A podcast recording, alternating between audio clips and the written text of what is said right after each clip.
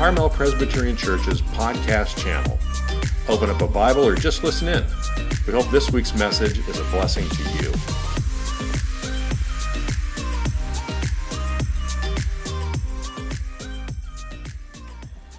Well, good evening, everybody. If you haven't met me yet, my name is Tim Yee. I'm the new pastor here.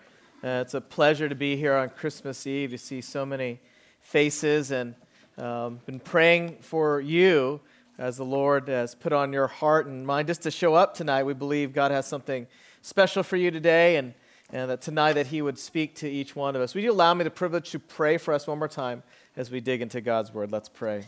God, we thank you that you arrived before we ever did. The truth is, Lord, where two or three are gathered in your name, Jesus, you promise to be there amongst us in a special way. So, Lord, help us to even imagine the, the truth of that. Let that sink in. The reality is that you are here with us, Emmanuel, God with us. Lord, what do you have for us tonight? May we discover it, Lord, as we dig into your word. May you pierce our hearts. Would you not only encourage us, but you challenge us, Lord, to leave this place knowing more of who we really are in you? Thank you, God, for your goodness. And it's your name that we pray, Jesus, these things. Amen. As we look into the different texts tonight, we're just reminded that Jesus was never shy about inviting people to center their lives around him. He never hesitated to invite people to follow him. He claimed to be God himself, the center of all reality, and yet also God in the flesh. What mystery that is. That he, the center of reality, and yet somehow God in the flesh, this baby sent on a mission to rescue the broken world this is the Christmas story that we're looking at tonight. That this rescue mission is that He would help us to find the one and only true and lasting love. Isaiah 9 tells us about this rescuer Jesus, calling him a wonderful counselor, the mighty God, the everlasting Father, the Prince of Peace. Now, you can tell by these titles that this is no ordinary baby, right? This is no regular kind of birth. And also, this is not just someone who's just a prophet or someone who's a spiritual guide. This is not merely a political leader or some kind of life coach, right? On Christmas of all days, let's not misunderstand whom Jesus said he was and whom he knew himself to be. And he knew he was not just a good human being and not just a spiritual guru, but Lord of the universe, sent on a rescue mission to reveal your need for him and to offer you a path back to the Father. And He is asking you tonight to center your life around Him. He's asking you to look to Him to be your Lord, to follow Him, not because He needs you to, because He doesn't, but because you need Him in your life. He came to give you the love that you need.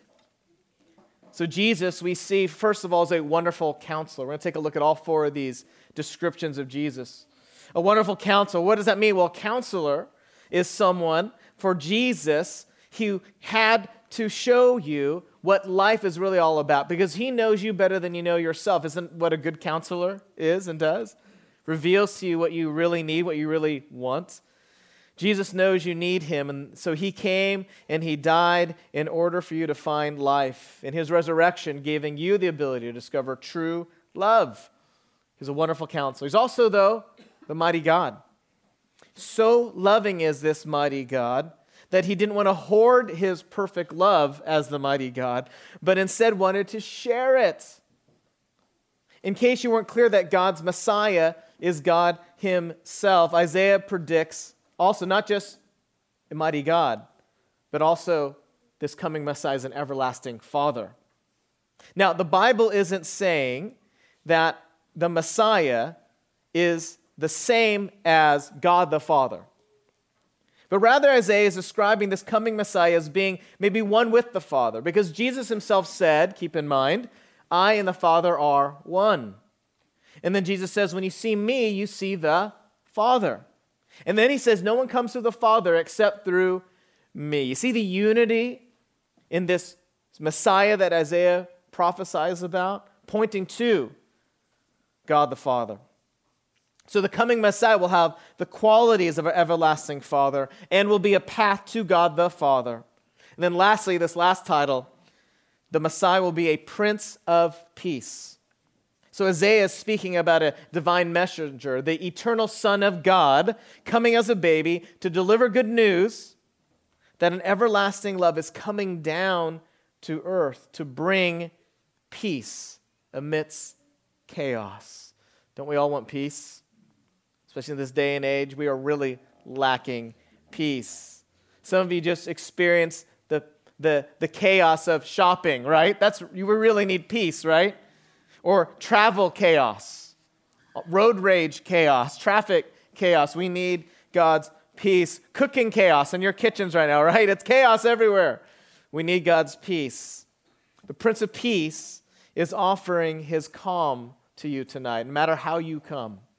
He's offering his peace over your financial chaos, your relational chaos, your very real health chaos, because His love can bring you a peace that no one else can offer. His love can change your life. If you will decenter yourself around yourself and around your ways of trying to attain peace, and if you'll center yourself around Jesus Christ, the Prince of Peace, around His everlasting love. Now, I've been thinking a lot about love lately. My wife has been sick the last few days, and so we've been watching the Hallmark Channel 24 7. So if you really want to learn about true love, you watch the Hallmark Channel. So, spoiler alert the boy and the girl in the end fall in love. Okay, spoiler, sorry. Now, it's fun to watch with my five year old and 10 year old because my five year old at this age and stage, at the end, the boy and girl always kiss. And my daughter's like, ah, gross, gross. And I'm like, yes, it is gross. You should never leave home. only, only daddies, only daddies should be boys in your life. So that's what I'm teaching. I'm teaching a really sound family, really good family of values, right? But true love is something that we're all looking for, right? I remember entering college looking for true love. I was on a mission, thinking, you know, God has some special girl in, for me in my life. And so, which girl would it be? As I entered UCLA, I was always thinking, which girl is it? Who's going to be the lucky one, right? To uh, get to marry me, right? And so I thought maybe it's Gina. Really, this is a real girl. Gina, the UCLA gymnast. And I carried a cut out picture of her in my Bible, and I prayed for her every day. And as I say that out loud, it sounds really creepy, okay? But it was all of the good intent. Uh, that, that never happened. And so maybe I thought, Lord, maybe it's Anne. She's in my dorm on a different floor on the other side, but maybe it's Anne. But when she told me she thought I was an idiot, I kind of took that as a hint, okay? But perhaps it was Julie, my first girlfriend in college, Julie, the Santa Monica lifeguard, and she even told me that I was the best boyfriend she ever had. So maybe Julie would be the love of my life, but it didn't work out. Okay, so, but then I thought maybe it was the Korean girl who I saw who came to church. I saw her on campus. I thought that was going to be my true love until she started dating my cousin. That happened. And then I thought maybe, maybe this is it. It's going to be the Greek girl that I work with. That's going to be it. We spent all this time together, and then until she told me that she just wanted to be friends, the dreaded word. I couldn't find true love. I was looking for it everywhere. All through college, into my 20s, I kept wondering who my true love would be. How many times, let me ask you, have you fallen in love? Statistics show the average American in their lifetime will actually think they've fallen in love six times. Okay? Do you remember the first time you ever thought you had fallen in love? Because every human being is looking for love. And most today would say that it's hard to find it, right? It's hard to find true love. And how do you even know if it's true love? See, Jesus came on Christmas to deliver true love. He came to give you what you really need, which is a rescuer, rescue us from our feeble attempts to find true and lasting love. See, all of us are looking not just for true love, but a love that will always last, that will never fade away. So, no, how, no matter how perfect your romance was, or how perfect your marriage might be, or how wonderful your, your relationship with your kids are, every one of our human relationships eventually will end, right? There is no promise of the perfect love to be found outside of Jesus Christ. We're all looking for a love that will never end. And so Jesus came to give you and to give me what we really need everlasting, never ending love. John 6 38, which we read earlier, reminds us that Jesus came to do the will of the Father. And so on Christmas, Jesus came in order to give up his life. That was his rescue mission. And in fact, in Mark chapter 8, Jesus reminds his listeners that the Son of Man himself must suffer. He must be killed. Jesus says, I'm on a rescue mission, giving my life so that you could find true love, a love that will never run out. That's his purpose, is to give love. The wonderful counselor came to this planet because he knew that you were longing for an everlasting love that you can never attain without him coming near to you. That's why at Christmas we sing about Emmanuel, God with us, God come near. That's why we talk about this Advent, the coming near of the Christ. And that's why in John 3:16 Jesus reminds us of his mission. In the Gospel of John, the writer says, For God so loved the world that he sent his one and only Son. For God so loved the world. It's out of love that this Christmas story is born. And I wonder if we could see that the, the immense love that God has for us, even tonight. That's my prayer. See, because this wonderful counselor came to us because he knew we we're longing for a love that would last forever. Now, my marriage, my relationships with my kids are beautiful, wonderful little glimpses of God's love, little moments. Just the other, other morning, uh, one of my daughters came into bed early and she said, I, I love you, Daddy. And so I'm sure when she's 18, she's going to be doing the same thing, right? even the best relationships, even the best human love we can experience fades away. We can't grasp it. We want to put it in a bottle, right? And keep it forever. Only in Christ can we ha- have the forever love we're all looking for that will never go away. Ultimately, all the kind of human love that we experience on this planet has some kind of condition attached to it, but not God's love. God's love is the only love that you can never earn. And that's good news, because then it's the only love that you can never lose. It was never based on anything that you did, so you didn't earn it. And that's good news, because if you didn't earn it, you can't unearn it. It just is for you to receive as a gift. Have you said yes to this free gift of God's unconditional, never ending love? That's the invitation this Christmas Eve to say yes. When you think of God, do you think of a smiling God? Do you think of a happy God, a God who is glad that you're here? A, a God who's glad that you're singing and, and praying and, and trying to stay connected to Him? That's a smiling God. Do you see God as one with love in His eyes for you? That's my prayer. You'd walk out knowing this isn't just religion, it's not moralism, it's not trying to make you a better human being. It's you being captivated by the love of God. It's a love story, this rescue mission of Jesus taking the cross and rising again for you. It's a love story. Famed column, columnist Erma Bombeck wrote this true story. She said, I was in church the other Sunday and I was intent on a small child who was turning around and smiling at everyone. He wasn't gurgling or spitting or humming or kicking or tearing the hymnals or rummaging through his mother's handbag. He was just smiling. Finally, his mother jerked him around and said, Stop that grinning. You're in church. and then, as tears rolled down his cheeks, she added, That's better. And returned to her prayers. What a hypocrite, right? Stop smiling. And Erma Bombeck says, I wanted to grab that child with his tear stained face so close to me and tell him about my God, the happy God, the smiling God, the God who had to have a sense of humor to have created the likes of us, all of us imperfect people. And I'd like to say the God who actually became one of us so that you could know his everlasting, never ending, unearned, unlosable love. That's why he came. That's the rescue mission. So, can you see the smiling God tonight? Can you imagine it? I, I know you may not see him tonight, but can you imagine the reality of God smiling on you? Or maybe you're holding back because you fear the, the mighty God and the way you grew up, the mighty God. That's a God you fear, that's a God you stay away from. Maybe somehow those words elicit some kind of fear or distance from you. Maybe you're afraid of this mighty God taking something away or maybe, maybe making a change in your life. I don't want the mighty God in my life, maybe. Or perhaps I ask you, can you see the wonderful counselor? The one who is ready to listen to you, to that same story, to that same problem, to that same struggle. Can you see that wonderful counselor tonight? Can you see the Prince of Peace extending his arms of love to you, saying, I took the cross out of love for you? Can you see that embrace waiting for you?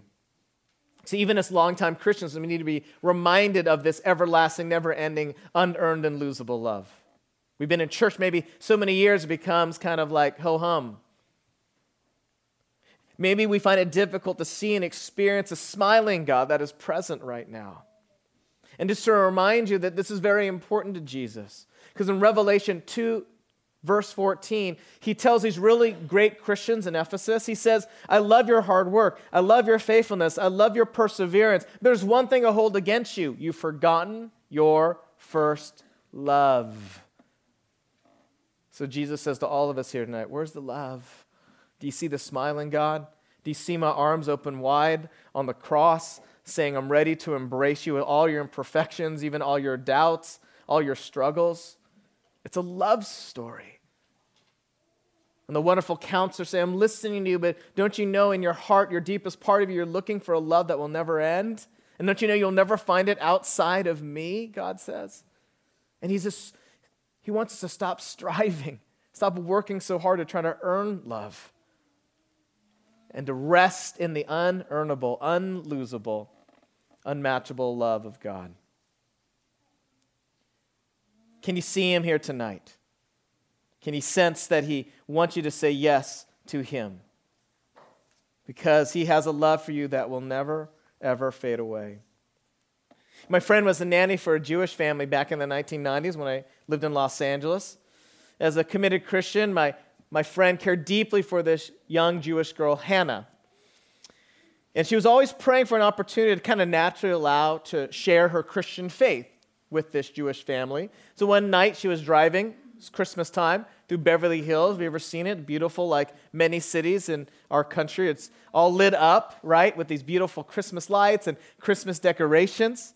And Hannah sitting in the back seat. My friend is driving the car, and Hannah, Hannah's looking at all the beautiful lights, and she said, Look at all these beautiful lights. What are they for? Hannah asked. And my friend was thinking, Here's my opportunity I've been praying about. Opportunity to share a little bit about Jesus. And so she said, These decorations are for Jesus' birthday because Christmas is all about the birth of the Savior. Pretty good, right? And so Hannah asks my friend who's driving, Well, what do you think Jesus wants for his birthday? So as my friend is still driving, thought to herself, well, what would Jesus want for his birthday? He's Lord of the universe. He doesn't really need much. So, so my friend, without kind of thinking, she's driving, saying, well, she says, well, why don't you ask him? Now, as the words went out of my friend's mouth to the six-year-old Jewish girl that she's never talked about with about Jesus with, she thought, what did I just say? I just told the six-year-old Jewish girl in the back to talk to Jesus. Okay? So Hannah says, okay, and I guess she knew how to pray. She closes her eyes, and I guess she's praying. And so now my friend is driving, looking in the rearview mirror, freaking out, like, oh my gosh, I just told her to pray to Jesus to ask he wants for his birthday. And so she said, Dear Lord, I don't know if you still speak to people audibly anymore, but if you do, now would be a great time. Hannah opens up her eyes and she says, I've talked to Jesus. And my friend says, What did he say? And then Hannah said, Jesus told me all he wants for Christmas is me. It's a true story. That God still speaks to people. Why? Out of love. And I think there's a Hannah in here tonight who needs to hear the truth that God still breaks through, and even tonight will break right through to you and to share his love. This is not fairy tale stuff, this is not sentimentality, this is real a very real God who wants to break through to you that you would know his everlasting, never ending, unlosable, unearnable love. Because every one of us here in this room is looking for lasting love, and we can't find it outside of Jesus. My prayer that maybe someone tonight, another Hannah, who's looking to hear from Jesus, maybe for the first time or maybe for the hundredth time that you would experience this unlosable, unearnable, everlasting, never ending love. This is the mission of Jesus. He wants to come near so that you would know this kind of love. Jesus Christ's wish tonight is that you would know and experience this love. In John chapter 6, verse 38 through 40, Jesus reminds us what his mission is this great mission of God to come to planet Earth as a baby. And in John 6, he says this For I have come down from heaven not to do my own will, but the will of him, the Father, who sent me. And this is the will of him who sent me, that I should lose nothing of all he has given me, but raise it up on the last day. For this is the will of my Father, that everyone who looks on the Son and believes in him should have eternal life. And I will raise him up on the last day. Jesus' mission, the reason why he came as a baby, the reason why he took a cross, the reason why he rose again, is so that you would know this unlosable, unearnable, never ending, always lasting love that you're looking for. That's what Christmas is about. Do you know this love?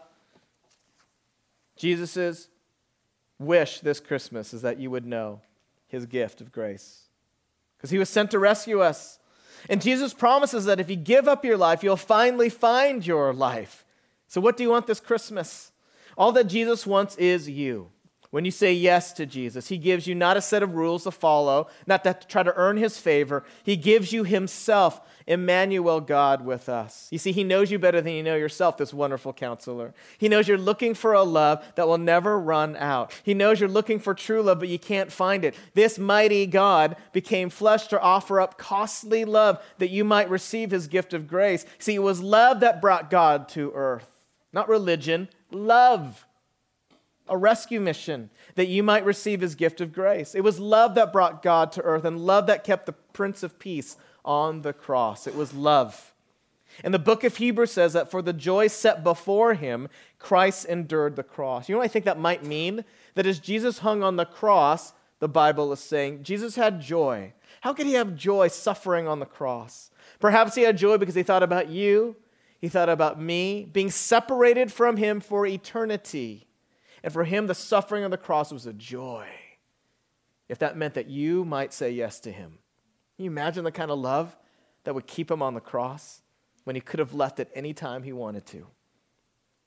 Now, my friend doesn't know if Hannah, who's now in her 20s, kept having this conversation with Jesus. But I know we can pray that Hannah would give her life, her heart, her soul, and mind, her strength to Jesus, maybe even today. And we can pray for all the other Hannahs in this room that each one of us might hear a fresh word from the Lord, a word of love, that we can see the smiling God, that we'd stop trying to earn our his favor, stop trying to prove ourselves, and we would rest in his everlasting, never ending, unearnable, unlosable love. That's what Christmas is all about, friends. Would you pray with me? Lord Jesus, thank you so much. We do pray for Hannah right now. We don't know where she is, we don't know if she's following you, but we know you spoke to her. And I pray for all the other Hannahs in this room that you would break through and break into our minds, our hearts, our soul, into our very inner being, Lord, and to teach us that you're real, that you're true, that you're present, that you do have love for us that will never end. Lord, help us overcome our unbelief. And Lord, may we be so renewed with your love that we would be energized to share it with those around our dinner table tonight, with those we'll see tomorrow morning as we open gifts, as we, as we sh- uh, share hugs. May we share the love of Jesus with people that we encounter. Lord Jesus, fill us anew with your love that we might share it, that you would be glorified. In the name of the Father, Son, and Spirit, we pray these things. Amen.